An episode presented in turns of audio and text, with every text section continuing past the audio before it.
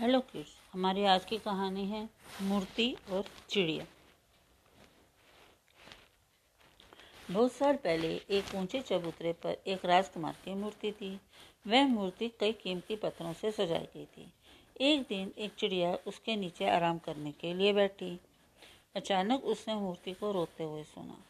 मूर्ति ने कहा, मैं अब मर चुका हूँ, पर अब मेरा जो दिल है वो धातु का बना है, लोगों के दुखों को नहीं देख सकता।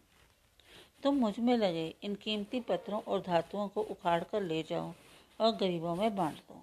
शुरू में चिड़िया नहीं मानी, परंतु धीरे धीरे उसने सभी कीमती पत्थर ले जाकर बांट दिए। अब मूर्ति में कोई भी सजावट नहीं थी। सर्दी में चिड़िया ठंड के कारण मर गई। शहर के मेयर ने मूर्ति और चिड़िया को वहाँ से हटाने के आदेश दिए।